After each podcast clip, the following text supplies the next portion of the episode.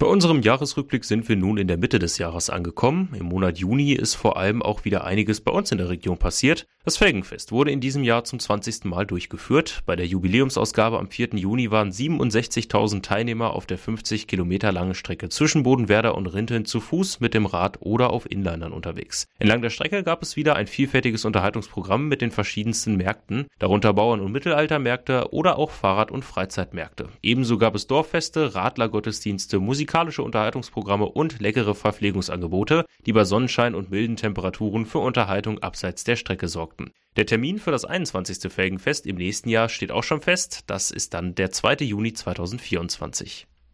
In der Mitte des Monats wurden die Special Olympic World Games in Berlin ausgetragen. Bei der weltweit größten inklusiven Sportveranstaltung treten rund 7000 Athleten mit geistiger und mehrfacher Behinderung in 26 Sportarten gegeneinander an. Und auch Hameln war Teil dieser Spiele und beherbergte die 77-köpfige Delegation der Slowakei im Vorfeld für mehrere Tage. Neben den Trainingseinheiten auf den Anlagen der Hamelner Vereine standen aber auch andere Aktivitäten wie eine Stadtführung oder eine Fahrt auf der Weser auf dem Programm. An einem Tag gab es ein ein Umzug mit dem Olympischen Feuer vom Hochzeitshaus zum Bahnhof, mit dem deutlich gemacht werden sollte, wie bunt unsere Gesellschaft ist. Die Vorsitzende des Kreissportbundes, Maria Bergmann, freute sich über den Besuch der 39 slowakischen Sportlerinnen und Sportler und wünscht sich, dass der Bereich Inklusion dadurch tatsächlich mehr Präsenz in der Gesellschaft gewinnt.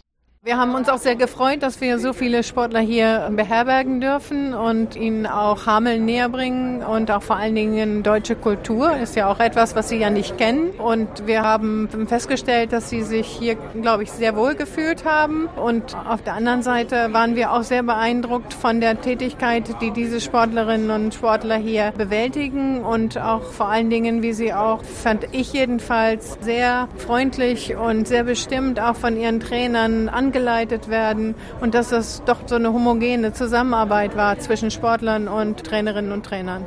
Weltweit kam es zudem zu einem tragischen Ereignis. Während einer Fahrt zum Wrack der Titanic implodiert das U-Boot Titan am 18. Juni. An Bord befinden sich fünf Personen. Für die Besatzung kam jede Hilfe zu spät. Infolge dieses Unglücks wurden viele Fragen zu den Sicherheitsstandards des Expeditionsunternehmens Ocean Gate aufgeworfen.